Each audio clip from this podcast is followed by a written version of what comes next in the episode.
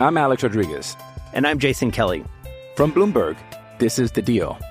Each week, you'll hear us in conversation with business icons. This show will explore deal making across sports, media, and entertainment. That is a harsh lesson in business. Sports is not And, uh, as simple you know, I- as bringing a bunch of big names together. I didn't want to do another stomp you out speech. It opened up so many more doors. The show is called The Deal. Listen to The Deal. Listen to The Deal on Spotify.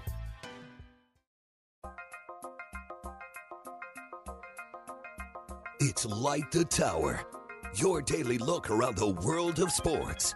With Hall of Fame broadcaster and voice of the Texas Longhorns, Craig Way.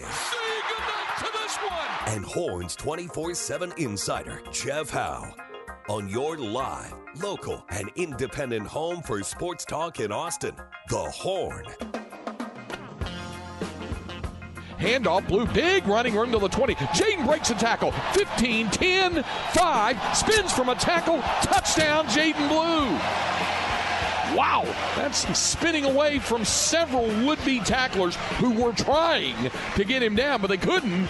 And he takes it in 31 yards for the score. And Ewers from the shotgun has the snap. Quinn back to throw. Looks, swings it, backside of the end zone. What a leaping catch by A.D. Mitchell.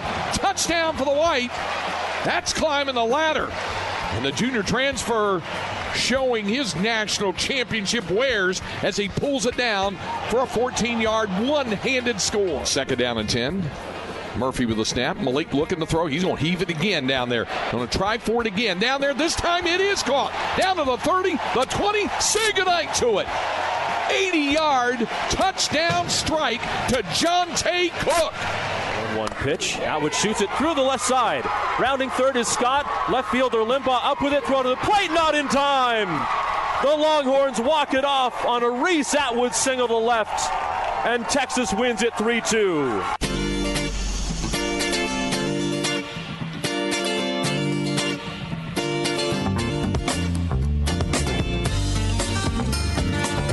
From the Baylor Ballpark in Waco, it's the Texas Longhorns against the Baylor Bears. Rigney's 2 2. Swung on, and that's lined back up the middle, a base hit. Trotting in to score is Thomas. The hitting streak now at 15 and counting for Dylan Campbell. An RBI single ties the game 2 2. The stretch now, and the pitch from Golem. Swung on, and a fly ball hit toward left center. This one back, and it's off the wall. One run scores. Guillemette held at third going the opposite way. Porter Brown with an RBI double. Didn't miss a home run by much. It's now a 5 to 4 ball game with two in scoring position and one out. LBJ to the stretch now. Here's the pitch. Swung on and a ground ball hit the second. Up with it, a flip to second for one. Relay to first. In time. 4 6 3 double play. And just like that, the threat and the inning in the seventh are over. The pitch. Kennedy swings, lifts a high fly ball to right. Chasing Tremaine back to the warning track. You can say goodnight to it. Eric Kennedy over the right field wall. A home run to extend the Texas lead to 7 to 5. No balls, two strikes, two outs. The 0 2 pitch. Strike three called, got him looking. Ball game over, and the Longhorns take the series in Waco. Lebarron Johnson Jr. comes on with a save, and Texas takes the series here in Waco. Final score: Texas seven, Baylor six. The weekend that was spring football, walk off for softball, men's and women's Big 12 Conference championships for the Texas tennis teams, success in track and field. Longhorn baseball getting a series win in Waco. Good morning, everybody. Welcome to Light the Tower here on the Horn 1049, 1019, AM 1260. We're live, local, and digital on the Horn app and at hornfm.com. My name is Craig Way. Glad to have you with us. Glad to be joined, as always, by my co host, the pride of Northwest Williamson County and a proud graduate of Florence High School. Even though he said he'd have, to, he'd have to really dig up your diploma, you said in that promo we had. Uh, yeah, it's somewhere in storage. That's all right. But you know him best for his outstanding work at Horns 24 7. That's Jeff Howe. Prouder that I didn't attend Jarrell High School, that my parents chose to live on the correct side of Veteran 487. Did they did they actually have a choice on back, or I mean, did they just settled way back in the day? I Yeah, mean, they, was, they, they made they made the right choice long, long ago. was it? Uh, you know, I've never asked you about your genealogy. I mean, did your did your grandparents and all that? Did they all settle in the area? Uh, yes. So on my mom's side, settled in the Andice area, and on my dad's side, my dad was a military brat. Yeah. So when my Yeah. grandfather was stationed at Fort Hood, there you go. that's where they moved. I got you. Okay, all right. So your parents met while your mom grew up in the Andice area, and your dad was They Station together. Yeah, actually, my dad's younger than my mom. My mom was actually friends, uh, really good friends with a couple of my uncles. So that's Okay. how that all happened. Very cool. Very cool. Uh, beautiful Monday morning. Hope your Monday morning is off and running. Uh, our producer, of course, is Cameron Parker. Now, listen closely to Cam's voice this morning. How you doing today, uh, Cam? I've been better. As I can barely even say the word I. I've been better.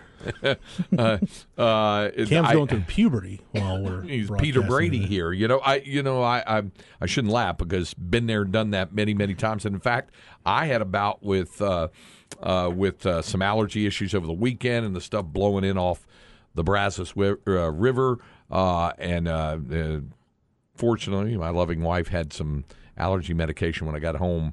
Uh, last night was able to do that. I feel a lot better today. By the way, show of hands out there for everybody who hit a ball into the Brazos River over the weekend.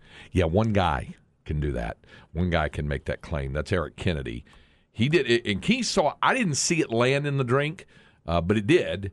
Uh, Keith saw it. Keith Moreland was working. It, it, it one hop right off the, the walkway, and then and then splashed. I once saw Evan Longoria come really close to Yeah. hitting it into the Brazos. Yeah, How about that? Look at you with Evan Longoria. yeah. Wow. Okay. Uh, Long Beach State against Baylor back in the day, and of course.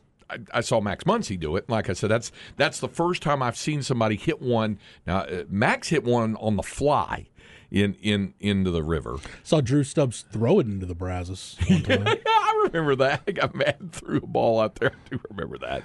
I'll Uh, never forget that Michael Griffin walks off a series in 05 Baylor sweeps Texas and Drew, right. Drew Stubbs knowing there was no chance just takes the ball turns around and, And chunks it, it. chunks it into the Brazos. heaves it into the into the river. That's right. But that's the first time I've seen one land in there since Max Muncy er, in the early 2000s. And now it's happened several times. I mean, our good friend Tom Barfield, who had the call on Saturday with Keith when I was down here doing spring football, Tom did Baylor baseball for 14 years, and he'd seen it happen a few times. yes. Uh, but it, it, it still takes a, a, a bit of a poke, especially the way that the wind conditions were yesterday and Saturday, blowing in. You, you as uh, as Keith said at one point, you'd have to have a howitzer to get it out of the ballpark, it was tough. But the wind died down right before he knocked it out, just like the wind died down before he had the double hit over Kennedy's head that went off the wall uh, in that, and we'll hear we'll hear that coming up uh, in the second hour of the program uh, from Eric Kennedy, our post game conversation. Here in the first hour, coming up bottom of the hour, David Pierce joins us, and we'll get his thoughts on the team at the midway mark of the Big Twelve Conference regular season race. At least for Texas, some have even gone beyond that midway mark. Uh, West Virginia isn't quite there yet. But uh, Mountaineers, by the way, had a successful weekend. They took two out of three in Stillwater.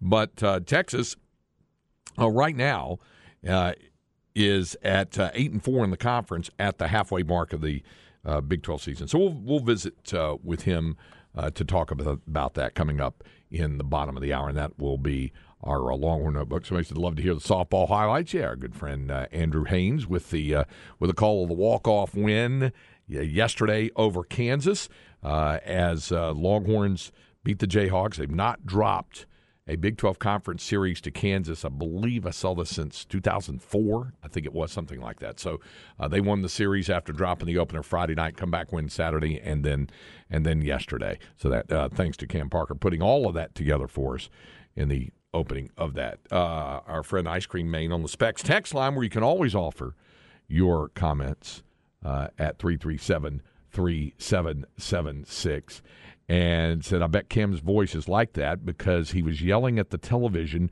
during the RBC Heritage playoff with Jordan Spieth. Yeah, that didn't help. That's for sure. Okay, all right, yeah. So, so, uh, uh, oh, I can see it's going to be in one of these days. Somebody, um, spring game recap. Uh, we're getting to it. we're getting to it. It's it's it's 09. It's been nine minutes, guys. Come on.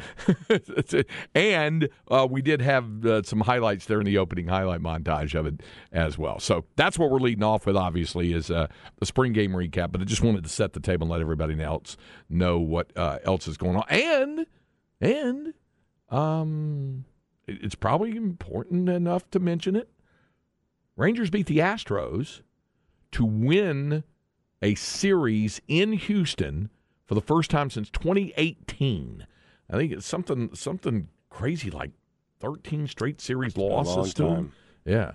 So uh, the Rangers won uh, the series, uh, and uh, of course you can hear uh, Rangers games uh, on 1019 and AM 1260, and that includes tonight in as they play Kansas City. So they're in Kansas City, right? So. Yeah, yeah. So anyway, you can uh, catch Rangers baseball 1019 and AM 1260. So Rangers got that win last night. Okay, uh, to the business in hand, and we uh, start off with the spring game recap. Can I can I say this though about the spring game? Sure. I want to table the quarterback discussion for hour two. Okay. So let's just get everything else out of the way first, and then we'll quarterback is going to be its own deal. We'll handle that in the second hour. Very good. Very good. Okay. All right. So I want to make sure we've got time to understand cover all bases. I got you. Uh, let's dive right into it. First of all, your your your initial impressions. Uh, everybody was going to talk about quarterback, and rightfully so. But Yep. I thought my biggest takeaway was everything that's around the quarterback. Uh, with the, you know with running back, you don't lose Roschon Johnson and Bijan Robinson and, and get better the year after. However you want to couch it, like you, that you're working from a deficit. You're trying to get to a, a certain level, and the bar is going to be set lower for this group than it was for last year's group. But I think in terms of perimeter skill talent, I'm struggling to think of the last time Texas had a collection of perimeter weapons that's as good as this group. When you throw JT Sanders into that mix too, with AD Mitchell, Johntay Cook, Xavier Worthy, Jordan Whittington, you know, Casey Cain didn't even play because of a shoulder injury, and you throw in the fact that we didn't even see Isaiah Neyor. You know, he was limited this spring coming back from the knee. I can't think of the last time Texas was this deep on the outside. When you look at just Yeah. passing game weapons, uh, it, it's got a chance to be the best collection of passing game weapons in the country. And I don't say that facetiously. I don't say that just willy nilly. I really do think. I mean, you look at what Texas can throw out there. It's it's going to be on par. The only group you could probably put above it in recent years, maybe you know, the Alabama 2019 group with uh, that had four first round wide Yeah. receivers, or 2019 LSU. Ohio State's had a couple of those. uh Garrett Wilson and Olave and Yep. Jaxon Smith-Njigba. But it's it's on the cusp of being in that discussion. I think. Put it It's- this way: it's the best they've had in a long time. I, you know, Craig, probably, if I really think about it, I would probably say maybe 2003. Because you had Roy Sloan and BJ were in there last year. Yeah, David Thomas, who really came and started to come into his own at tight end. You know, Bo Scaife was injured, didn't play. You had Limas Sweed, who redshirted. But just in terms of name value, in mm-hmm. terms of guys that would go on to be proven commodities, I'd probably say that 03 group might be the last time there was just this much talent Yeah. on the field. Yeah, the, the group obviously uh, with uh, Jordan Shipley, Marquise Goodwin, uh, Jermichael Finley. No, because you had uh, Finley was gone in oh well maybe 07. 07 is what I was thinking Yeah, you had about. Shipley, Finley, Quan Cosby. yeah. Marquise wasn't there yet. Yeah, you got the end of.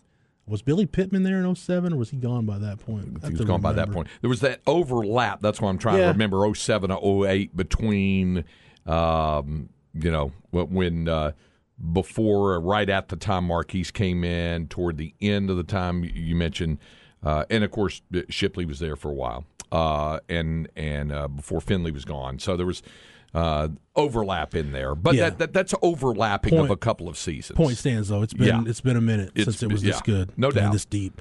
Um, I thought you know I thought there was enough give and take along both lines of scrimmage to feel like yeah Mm-hmm. th- this offensive line does look like it's better, and you know we've we've seen years around here, Craig, where it was really hard to find five you could put on the field and feel good about. It's like wow, that's Agreed. Gonna, that's going to be the starting five. Like, all right, I guess that and a little prayer could go a long way to making sure your quarterback stays upright. Now, like I, I asked Sark in post, I asked him, you know, whatever the number is. Some coaches say I need seven, I need eight starting caliber players. I like how you do that when you when you when you you give a coach. I've I've heard you do this before, uh, and not just with Sark. I've heard you do it with other coaches. You give them a framework on something instead of just pinning them to one number and say you got to have this and this and this. And I was like, give me an idea about what you're yeah you know what, what you're going to need. And I asked him, I said, or whether it's a true two deep, do you feel, do you feel like you're going to be able to find that number of starting caliber players? I barely finished the question. He's like, oh, yeah, without question. And talked about just how good this online group is. And then, like I said, with the receiver group, consider Cole Hudson was out, Connor yep. Robertson was out, DJ Campbell was out. Still, you throw Neto Umeozulu in there, you wouldn't have known the difference. Right, like I, I thought he played well, and and you needed to see some wins from the defense. I thought, you know, Byron Murphy looked the part of everything we've heard about him this spring. Alfred Collins flashed a little bit. Uh, you know, edge is still one of those position groups where, and Sark even mentioned it after the game. Could they go get somebody in the portal? Probably. I think that's one position where they can attack. And then we'll talk about the portal throughout the week. The portal at this point for Texas, it's a luxury, not a necessity. And to get to that point with this roster, that in and of itself says a lot okay. about what the staff has done. Okay. I got to ask you because we got the text from Cam during the spring game. Were you were you surprised to see Jaden Alexis out there? Yeah. So yeah. so Cam sends us a text and says, "So I guess Jaden Alexis is not in the portal." And you said, "No, he is. No, he's in the portal. He was in the portal." I said, which makes it all the more interesting that he's out there playing and catching passes. we, you know, we talked about that in the as the media core. We talked about it yeah. in the press box, and kind of the consensus takeaway was, you know, he's just the type of guy that seems like you know everybody in the locker room likes him, not yeah, a problem, and yeah, and just like hey, if you maybe just told the coaches, hey, if you need you know an extra body, I'm I'm here, and he only played a handful of snaps anyway. Yeah, right. So I, I compare. I'm like maybe it's it's kind of like in that last NFL preseason game, like where a guy knows he's going to get cut, and just like, look, just let me get a couple of plays just so I can have something on on tape. Something, yeah. But didn't uh, Sark say in the Pivot podcast that once you're in the portal, you're gone? I think what he said was. Well, yeah, but Jaden, I mean, Jaden Alexis is leaving. Once he okay. leaves. Yeah, like you're not, you can't. He, he, he has not left campus and has not officially departed the program. And also too, I wonder like did did they did he put in his did put his name in the portal not expecting it to pop on Saturday? Or right. anybody in the program expected it to pop on Saturday. So right. that's that could be part of it too. But yep. um I was I was surprised to see him on the field. Uh, I don't know if I came away with any concerns, but I would agree with what Sark said. And just watching this team throughout the spring game, uh, and it's interesting too, Craig. You've been around enough of these to know sometimes you get into a spring game, you get to about like the eight to ten minute mark in the third quarter, and even if you're a football purist, you're like, all right, let's just get to let's, let's, let's wrap this up. Let's just keep keep that clock running. This was one where you saw enough of the depth on this team. You're like, man, some of these guys with the twos and some of these guys even run with the threes look like they can be players of, of consequence at some point. You know, Anthony Hill looked really good. Liona Lefau had a had a goal line stop late in the game. I do agree with Sark. This is this is by far the deepest team he's had, and it's got a chance to be one of the deepest Texas teams in terms of talented depth that we've seen, at least in the last decade.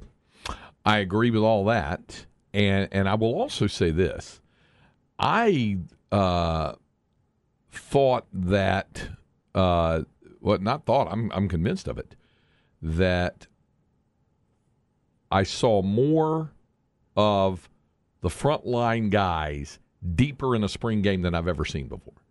True. Yeah. Quinn Ewers is taking snaps and throwing passes in the fourth quarter. Kelvin Banks was still Kelvin Banks. Uh, um, uh, Jaylan Ford was making tackles in the fourth quarter. Yeah. So, uh, so it was truly, as as we said, it was truly um, more like a, a game, an actual game thing than what we'd seen in past spring games. Yeah, no, I I really I thought you if you were a fan that whether you watched it at DKR or you watched it on LHN or maybe you watched it at the stadium and you know put it on your DVR to watch later you could take a lot out of this one just in mm-hmm. terms of personnel.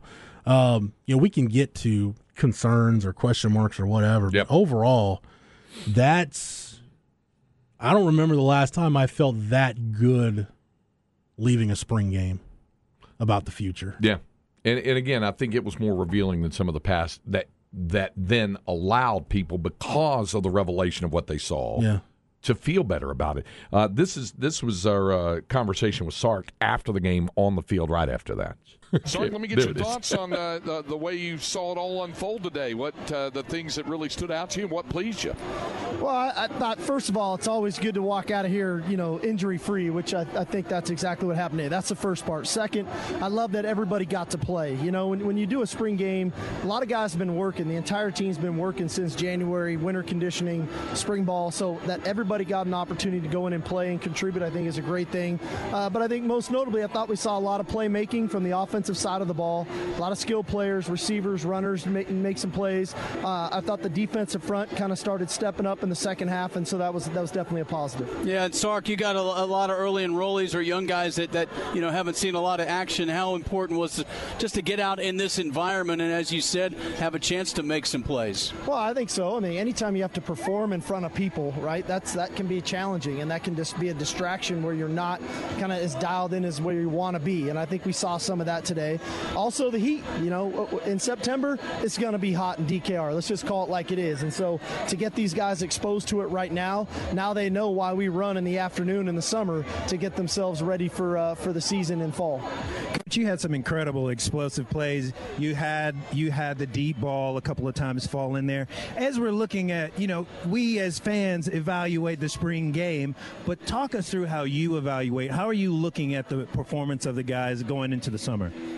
Well, I like looking at efficiency when the ball's down the field. One, uh, and I thought we saw that today. You know, there was a, there was a couple real shots taken. I thought the quarterbacks threw nice balls, and we, we created explosive plays. We had one drop there. Uh, the other side of it, offensive, I think, which was a positive. The ball wasn't loose today, right? They, they, they took care of the ball, and the quarterbacks made good decisions. Um, but on the flip side, we've got to create more turnovers, and and sometimes that comes when you're not contact on some of the players, and the ball can't come out. But we got to keep striving to turn the ball over.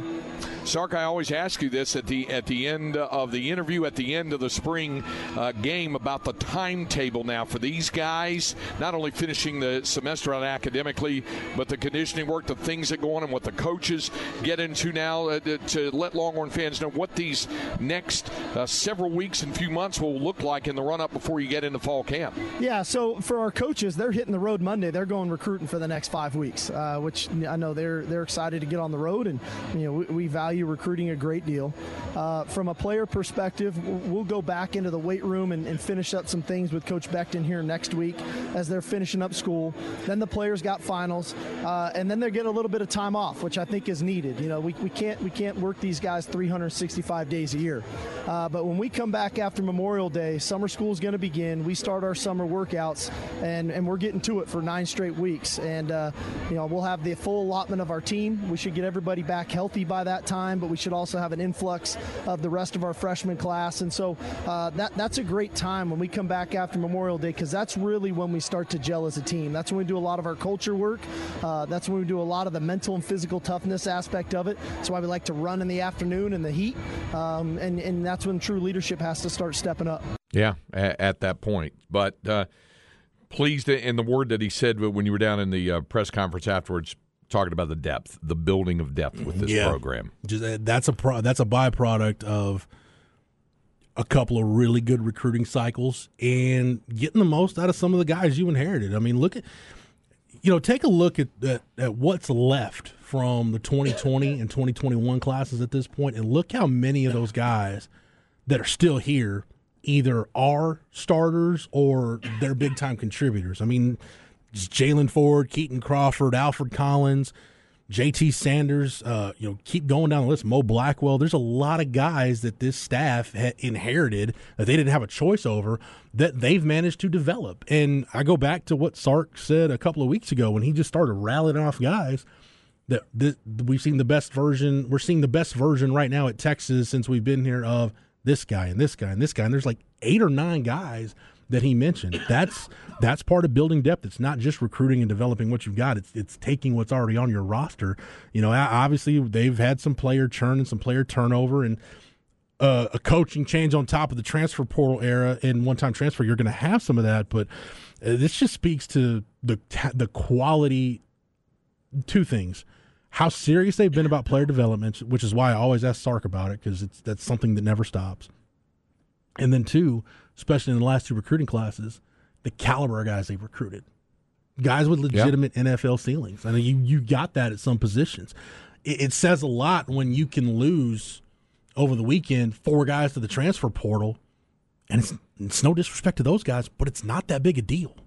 Because you're losing, you lose some wide receivers. All right, somebody somebody had to leave that room. Mm-hmm. There's there's one football. It's not enough to go around. You know, Travell only Johnson. so much roster room too. Yeah, Travell Johnson and Derek Brown. Uh, I think they'll go be productive players elsewhere. But who who are you going to beat out when there's four or five guys in front of you at a position? Yeah. So Yeah. just simple the- math. Yeah, it's talent. There's a lot of there's a lot of good depth on this roster that I think position by position you've got a chance at a lot of position groups now to have some talented depth. All right. Uh, we'll have more, obviously, on the spring game in the next hour, uh, as Jeff has given you fair warning. You know, quarterback conversation will come second hour. Yes, we will talk quarterbacks, so don't don't worry. We'll get into a lot of that uh, second hour. So we, we will do that. Uh, up next, we'll talk some Longhorn baseball and the Big 12 and college baseball overall. Texas is on top of the Big 12 standings at the midway mark. They went up five spots in the D1Baseball.com rankings from number 19 to 14. And yes, they survived that series in Waco. We'll get the thoughts of the head coach, David Pierce, coming up when we continue with Light the Tower here on a Monday on the Horn, 1049, 1019, AM 1260. We're live, local, and digital on the Horn. I'm Alex Rodriguez. And I'm Jason Kelly. From Bloomberg, this is The Deal. Each week, you'll hear us in conversation with business icons. This show will explore deal making across sports, media, and entertainment.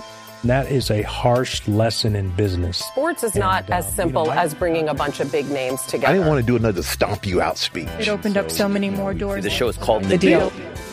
Listen to The Deal. Listen to the deal on Spotify. Horn app at hornfm.com. When you need mealtime inspiration, it's worth shopping Kroger, where you'll find over 30,000 mouth-watering choices that excite your inner foodie. And no matter what tasty choice you make, you'll enjoy our everyday low prices, plus extra ways to save, like digital coupons worth over $600 each week. You can also save up to $1 off per gallon at the pump with fuel points. More savings and more inspiring flavors make shopping Kroger worth it every time. Kroger, fresh for everyone. Fuel restrictions apply. Light the Tower.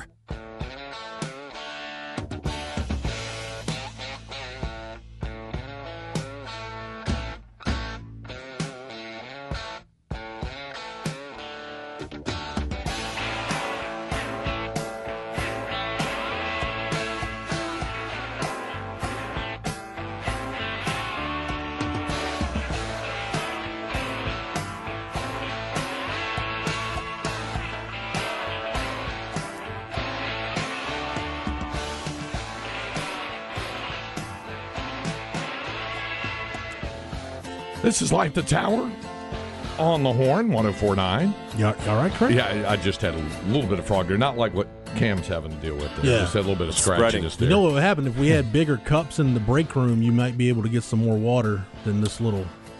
I got a bottle right here. I filled up my Yeah, bottle. oh, there you go. Yeah, that See? did that. So I'm feeling a bit better. That's why you're you're you where you are, and I'm where I am because I rely on cups in the break room. I have no idea what that means at all. It's You're, all right. You're, smart, you're smarter than me. You're more proactive than I am. Uh, Craig Wayne, Jeff Howe with you here on this Monday morning. And uh, it is time now for our Longhorn Notebook. And uh, our uh, Longhorn Notebook takes us to the Vaqueros Cafe and Cantina hotline. Uh, Longhorns coming off the series win in Waco, including yesterday's 7 6 win over the Bears. Joining us is Longhorns head coach David Pierce. Uh, how was that bus ride back yesterday? Uh, one of the easiest for sure. not bad at all. It's nice and short, and it's always great to leave with the win on a Sunday for sure. David, you uh, did you stop at Buc-ee's? Let in Temple let the team out a little bit. No, we came straight home. We Oh. didn't even shower. um, normally, normally we shower, but an hour and a half. We'd rather get back and shower here and, and get ready for today, and give the guys a little bit of, of time in the evening to catch up on rest, schoolwork, taking their girlfriend to dinner, whatever. Yeah. Um, but just to get back home was good. All right, I know this is a bizarre question, but I thought I just happened to think about this when we were over in College Station. You and I were talking with Jim Schlossnagle. He said because there was something going on when they played in Knoxville against Tennessee, and they had uh, something going on at Thompson-Boling Arena, and they couldn't use uh, the shower facilities. They had to get. They all got on the plane and flew home in their uniforms afterwards. So, uh, for, from your days and your in your many years as a coach, what's the longest bus ride or flight you've had to do where your guys could not, and it could even go back to your days as a player, David, where uh, where where guys could not shower after the game, and you just had to ride it home in the uniform. East Carolina, 2001 or two, when I was at the University of Houston, there's a two-hour bus ride from Raleigh Durham, and we go on our way back. It was a Sunday, so we had to play early, and so we hustled back. We did not shower um, we take the two-hour bus ride to Raleigh Durham, and there was major, major storms in Fort Worth, Dallas Fort Worth, where we were flying into, and so we were delayed in Raleigh Durham, and then we got to Dallas Fort Worth, missed the connecting flight, and then had a bus ride uh, from there. Got in University of Houston, back back home at Houston about 7:30 a.m. on a Monday morning, and it was miserable. it was the worst trip ever. wow! I mean, it was that bad. I, none of those images evoked in your mind when we were all there in Greenville for the Super Regional last June, were they? well, you know, we we had that delay, and they were talking about yeah. having the charter on Sunday. I go, you can't have a charter on Sunday in a super regional because of potential weather. Because you're going to play on Monday in a in a in a regular season weekend series, you don't hang over to the next Monday. So we were pretty safe, but fortunately we made the flights for Monday to get out, and we ended up needing it because we played so late on Sunday night at East Carolina last year in the Super. But yeah, there's always you notice I didn't hesitate on that road trip though it was it was by far the worst. you had it clear in mind. All right, uh, Longhorns head coach David Pierce joining us here. Uh, uh, a series win yesterday. You, you, mentioned even on Friday night with it uh, with the way that thing wound up. You you said you told the team you never apologize for victory, especially conference victory, and even on top of that, conference road wins as well. Uh, you know, even that said, I know you and the staff with the evaluation, you uh, you feel good about coming out with the way your team hit the ball, the way your team. Um, defended, uh, the way Lucas Gordon pitched as well, the way Heston Tole pitched, uh, DJ Burke. I, I, know there there were a lot a lot of positives. That is it important for you and and the staff to remind the guys of all those positives, even with the specter of the craziness of what happened and the and the unple- unpleasant things that happened at times during the weekend with the bullpen. Yeah, I mean, the Big Twelve Power Five baseball. I mean, there's sometimes you win ugly. There's sometimes you, you know, I would much rather hold on to that and win the game as opposed to pitching great, playing great defense, and getting beat three to two. And everybody says, well, it was a great game, but uh, each game has its own separate narrative. And you go into the ninth up by eight, and you feel pretty secure of going into some of your other guys.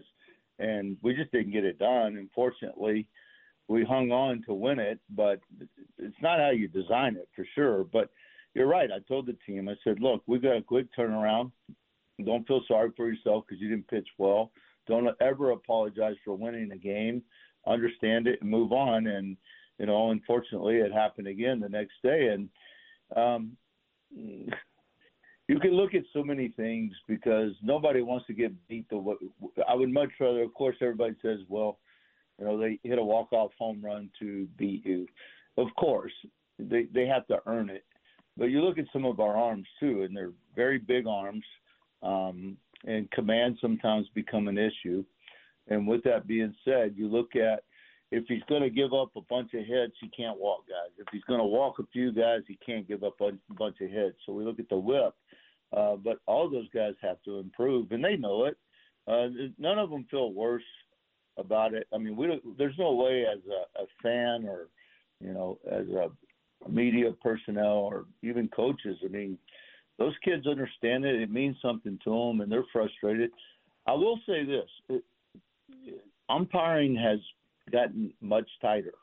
And we check a TrackMan report on umpires' reports every single game, and and I've never seen so many strikes called balls within the the box of the TrackMan report, and it's really interesting to try to figure out because I'm not saying we deserve better on uh, Saturday, but I I watch it after the end of each game, and when you're looking at umpires, 80 to 85 percent in a rating, you know they should be minimum low 90s um, for a good rating. So, you know that's something they're working through as well, um, trying to figure it out. But you don't ever apologize for winning the series. You're disappointed you had opportunity to sweep and you didn't get get the sweep, but um, you know it's a new week now and we move on. David, since you got here, uh, organizationally, you guys have, have done really well with the guys you've gotten out of the transfer portal. And you know, you look at how well Garrett Guillemette and Porter Brown are playing for you in conference right now. I mean, Garrett's hitting almost 400 in conference. Porter's hitting uh, almost 380. You look at run production, OPS. The the numbers are there. What what's special about these two guys that you got out of the portal? And more more than the numbers, uh, what have they brought to you guys from a, a clubhouse, just a day to day standpoint? Well, Garrett hit like 280 in the two years at USC in a good league. So if you can look at kind of their past of what their success or non-success was, it's pretty safe when you look at that type of league and you look at where uh, Garrett and where um, Porter came from. So they're known hitters, and I think uh, our staff has done a really good job of getting them to be more comfortable in their approach, and both of them are really good in the middle of the field. And I think that's the key when you see their production. You know, most head pull hitters become unlucky hitters. Uh, you know, they just tend to not get additional hits when they square up a ball, and both of them stay in the middle of the field. Garrett's done a great job staying in right center field. Porter hits a ball to left center field uh, yesterday for two big RBIs. And then you look at, you know, Porter's home run production has been probably 50% to left center field. So it just puts them in a good spot to be on the breaking ball. Um, but as far as clubhouse guys, you know, Porter's such an interesting kid because he's a Texas kid. Um, he's also a grad transfer, so he's he's seen a lot and he's been in this league. Um, so he's so critical as if he were a guy that's been with us, like an Eric Kennedy or Dylan Campbell uh, Mitch Daly that's been through the Big 12. And then you take Garrett, and his skill set is outstanding. The play he made, made in the ninth on the delay still um, sometimes surprises some guys, and he threw a rocket down there. So I, I love what they're doing. I love their energy, and they have fit in the clubhouse extremely well. Visiting uh, with Longhorns head coach David Pierce here on Light the Tower. Uh, uh, you've got to uh, you have a game on Wednesday this week instead of Tuesday, and I'm sure you probably feel like as much as you've had to use the pitching staff of late, uh, that's uh, that's probably a good thing and a rest, uh, extra day of rest. I want to ask you about one guy. You and I've talked a little bit about him, but he, but he's been a fascinating story, and that's Kobe Minchey, uh, a guy who uh, was homeschooled. And I, I asked you when we were down in San Marcos, said, "How'd you find this guy?" And you said, "You know, word gets around. It's that old thing about if you can play, people will find you." But I think what surprised a lot of folks and what has impressed a lot of of people is uh, he seems unafraid to attack the zone and go after guys. Yeah, his dad pitched in the big leagues uh, on and off for 18 years, and uh, they're from Jarrell, Texas. And it was right after I hired Woody, and we got word because Rod knew the dad, and they were considering taking him to Baylor.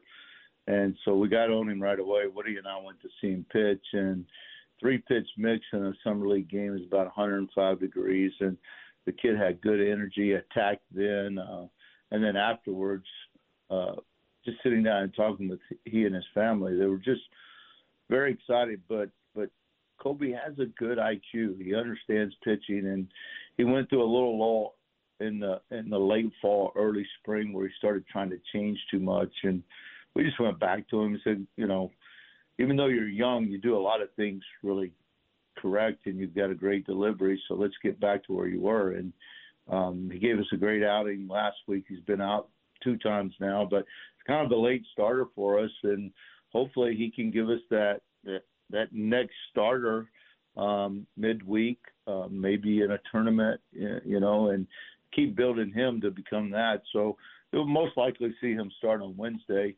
Uh, interesting week for us because you're right. We coming off the road. Monday's our normal day off.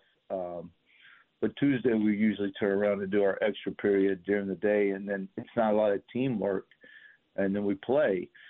We need some team. Uh, we need to work on some coverages. We need some things with our uh, pitching and infield, and just getting a little bit more secure in some of the things that we want to do, and then just getting some of these pitchers to relax and and trust themselves. And that's what's interesting about a lot of the uh, kids in this generation. I think they have such a work ethic, but they're so structured, and they if they get out of structure at times, they they have they have they have struggles of just getting into the competition and and really the ownership of it. And uh, so I think we need them to get a little bit more involved in uh, the film work and to get a little more confidence of the type of hitter they're facing and realizing that you know their stuff is good. They just got to attack the zone.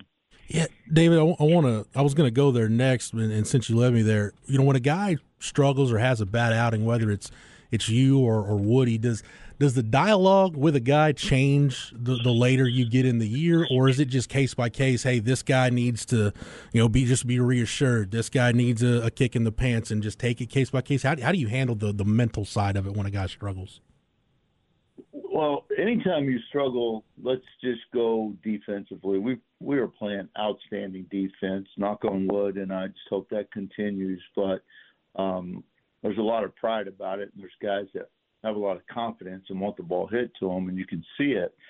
Um, but when you start talking about guys that struggle defensively, and you start talking about errors, well, it just compounds it. And it's the same thing with the base on ball free pass. As soon as you bring it up, just plan on it getting worse. And so you try to manipulate that a little bit, case by case. And each guy's a little different why they have their struggles. Had a great conversation with uh, Travis Sthele last week regarding why he moved from Saturday to Sunday. And you know, with that being said, I thought his demeanor was so good. I thought everything he did was right. He went four and two thirds, didn't give up a hit, but very uncharacteristically walked eight guys. And so you kind of scratch your head and go, how does that happen? And when I pulled him out of the game, he he was just so frustrated as well.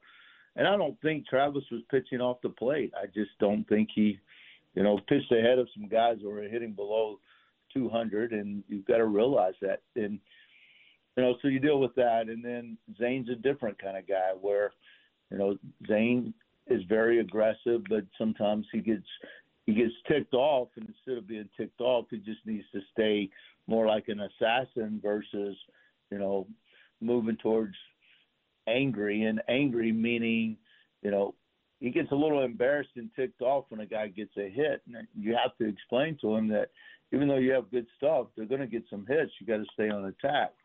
Um, so each guy is so different. They really are. And there's group conversations, there's staff conversations, uh, but I think the individual conversations, whether it be Woody and I with the with the pitcher, or Woody alone with the pitcher, or or just me sitting down with one, I think that resonates to those kids a lot more. Uh, you're in first place of the midway mark of the conference standings, and and uh, other than that, uh, I, it's it's difficult for me to uh, kind of. Um, understand everything that's going on in this league because you look at some things like uh, TCU's been good, they uh, but they drop a home series to UNC Wilmington in non-conference play. Oklahoma State had been really good, obviously. They drop a home series to West Virginia. Uh, then uh, Kansas State sweeps Kansas, and I thought about this. I thought about you yesterday, the pitching, the old pitching coach in you, when they scored 13 runs on 12 hits in the top of the second inning alone. They were up 13 nothing and had to hold on to win 21 to 18 yesterday in Lawrence. Uh, it's it, is it safe to say it's uh, not only competitive, maybe a little bit of a strange year in the Big 12? Uh, definitely. Uh, and again, I'll go back to some of the things that are happening with TrackMan, and and you're seeing much more, many more base on balls throughout the country, along with more home runs, uh, more offensive production, and uh, it's just kind of a different year. But um, take TCU; they have some really great young pitchers, and they kind of struggled with the same thing of commanding the baseball. Um, K State was really competitive here and continue to do that there, but I didn't see us scoring 21 against K State's pitching. Um, so, yeah, it, it's it's crazy. I mean, you could see where Baylor's top five guys in their lineup are they're different than they were at the beginning of the year. So you had to really pitch to them, but you couldn't afford to put the bottom portion of the lineup. You couldn't afford to walk them, and that's what we did. And so we were just always in a struggle. But I mean, you have, you know, look at this. You have Texas Tech goes to Oklahoma, wins the first two, and just gets just blown out on Sunday. Well, you see that a lot, uh, and I haven't seen that with our team. We've been very competitive in every game except uh, probably the Vanderbilt game, game three, and then running out of pitching on Tuesday against Texas State, where you know it was just one of those deals. But um, it is different, and it's a lot more offense, and it's offense in different ways. I mean, you look at, I think we've hit 47 home runs, but we've only given up 20. So we haven't given up a lot, and slugging percentages against us is very low. So it's a give and take. We're trying to clean it up, but at the same time, you figure out how to win, and and that's that's what our team has done. The turnaround after Saturday night um, and just get popped in the mouth, unfortunate way, and then come back on the road when they have all the momentum and, and come from behind twice yesterday and win the game shows a lot about our team. It shows a lot of grit, a lot of toughness. Was it pretty? No, but we got the job done. David, uh, what's the latest on Tanner Witt, uh, his timeline, and, and where he's at in the process of getting back? Yeah, he's uh, throwing the hitters this week again, and then uh, we look at where he is and potentially start getting him in some short outings in the following week if everything's right. Hey, I, am glad you took time to join us there, and uh, uh, look forward to seeing you at the ballpark on Wednesday. And good to know that uh, you'd have to have to go a ways on any future trips, be it in the Big 12 or in the future years in the SEC, to top the East Carolina trip of 2001 for for a dirty, messy uniform return. So that's good to know. Yeah, that, that, that, I don't I don't know. I hope I don't ever top it. okay. Hey, David, thanks for the time. I appreciate it. See you at the ballpark on Wednesday. All right, guys. Appreciate you. All right. Thanks, David. That's David Pierce, Longhorns head coach. There there couldn't have been enough Febreze in the world to save those two buses. Wow. what might that have been like? Uh, yeah. You ever you ever smell the locker room post game, oh, yeah. Craig? Oh yeah, yeah, yeah. Yeah, imagine that on on a couple of two hour bus rides. Yeah, yeah. After the plane flights, yeah. You're you know reporters are lucky when you go into a locker room. You're in there a couple minutes and then you're out. Yep. Yep. It's uh, it's another thing when that's a, and the and the vents are just circulating it. Yeah, I've done I've done twelve hour bus rides with teams after a game, no shower. Really, not not a pleasant smell. Yeah, how about that? Twelve hours. Mm-hmm. Summer, summer league summer league baseball teams where the game ends Oh, and you drive from. Idaho to South Dakota because you don't you can't afford to pay for a hotel room. Oh, jeez. Yeah. So guys are just sleeping in their dirty, stinky uniforms on the bus ride back. To- Oh, it's such a glamorous life, isn't it? Uh, of baseball. All right, uh, coming up, we have inconceivable. Nothing quite like that, but we've uh, we've got some other things, including a little personal touch there from our own Cameron Parker. Uh, when we come back here on Light the Tower on the Horn, 1049, 1019, AM 1260. We're live, local, and digital on the Horn app and at hornfm.com. Light the Tower with Craig Way and Jeff Howe. Inconceivable. Inconceivable. Inconceivable. Inconceivable. You keep using the word. I don't think it means what you think it means. We're going to lead off inconceivable with our own producer Cameron Parker because those of you wondering, you know, why he sounds the way he the way he sounds. And by the way, that's how um, I guess it would be my great nephew. It's my nephew's son. Spells his name C A M R O N, no E. Camron, Like the rapper Cam'ron. yeah, Killer Cam. as opposed to our producer who spells it the conventional way with an E, Cameron. Um, so, or it could be like, you know, the Baylor closer, uh, Hambleton Oliver, who spells it not H A M I L T O N like Hamilton, like the Broadway show. No, H A M B L E T O N like See, Hamilton. That's why when when we had our daughter, we wanted a conventional name because don't need to deal with misspellings and Yeah. mispronunciations. And I, it sounds like classic names are coming back into style for baby names. Might be. Yeah. Yeah, might be some of that.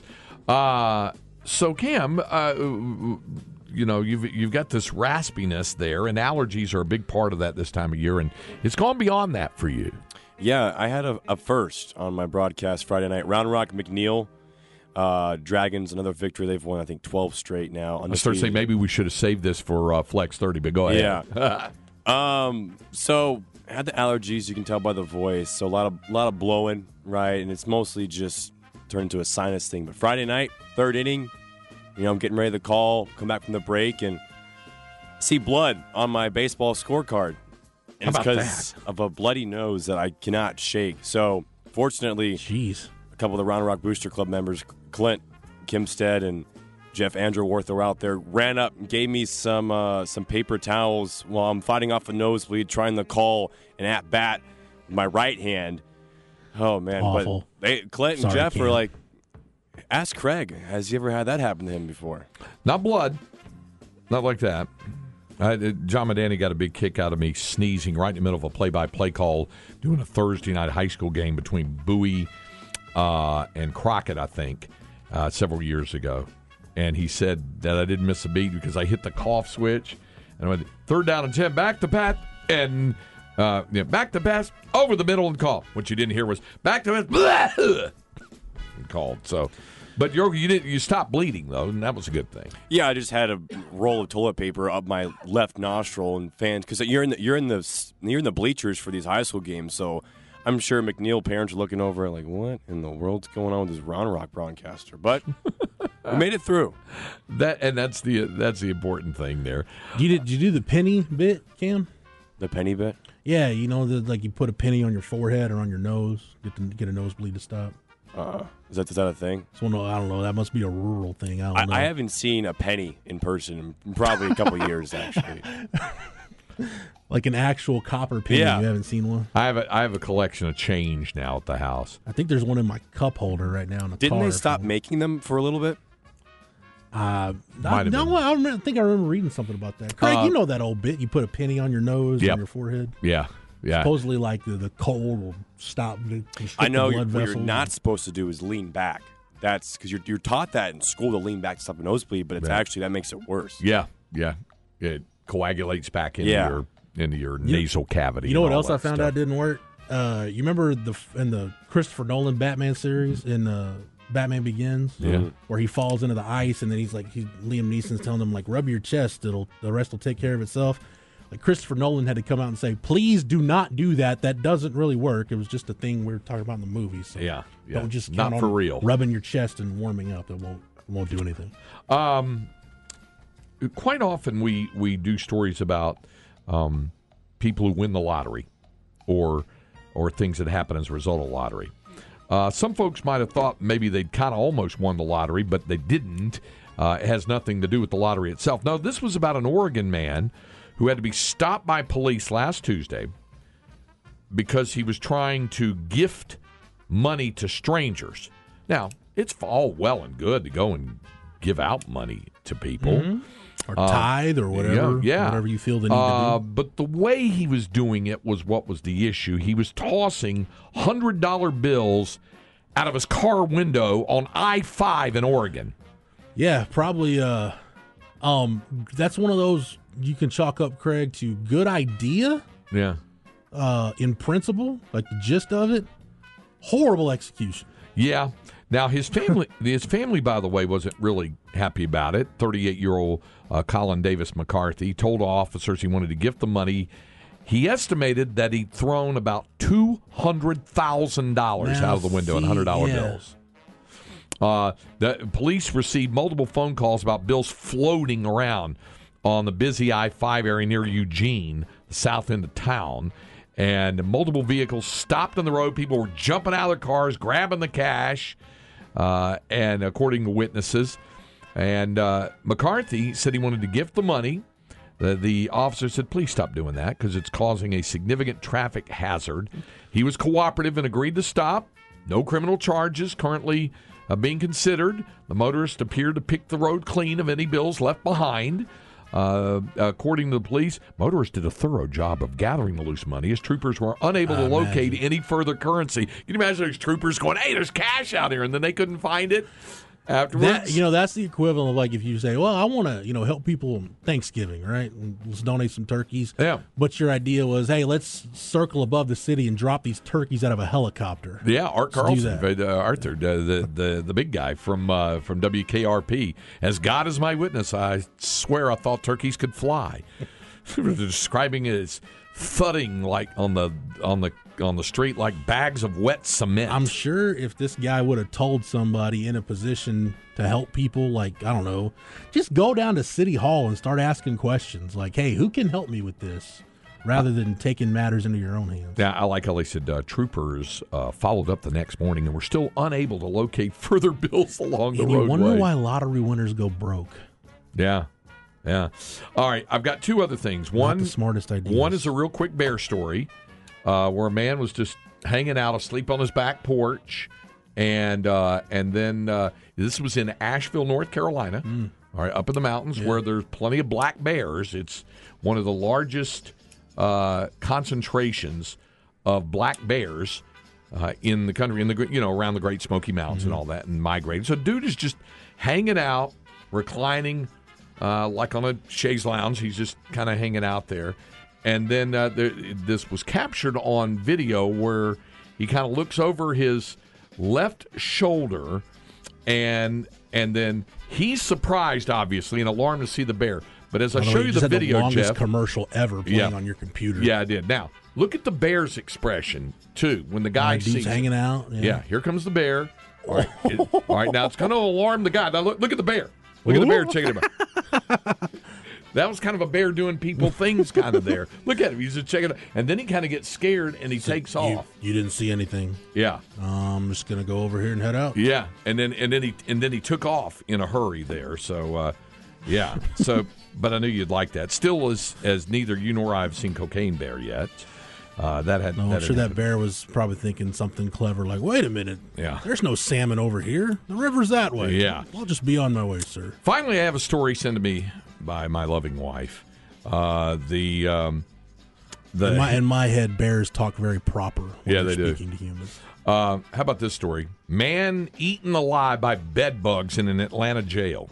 Oh, I saw this. Yep. Yeah, I didn't uh, read it, but I saw the headline. A man who died in an Atlanta jail cell was quote unquote eaten alive by insects and bed bugs, according to the family's lawyer. LaShawn Thompson, jailed on a misdemeanor, placed in the Fulton County Jail psychiatric wing after officials judged him mentally ill. Family attorney Michael Harper released photos showing his body riddled with bugs, calling for a criminal investigation. And they say a lawsuit is pending, found dead in a filthy jail cell after being eaten alive by insects and bedbugs, according to the family's attorney. He was housed in an area that was not fit for a diseased animal.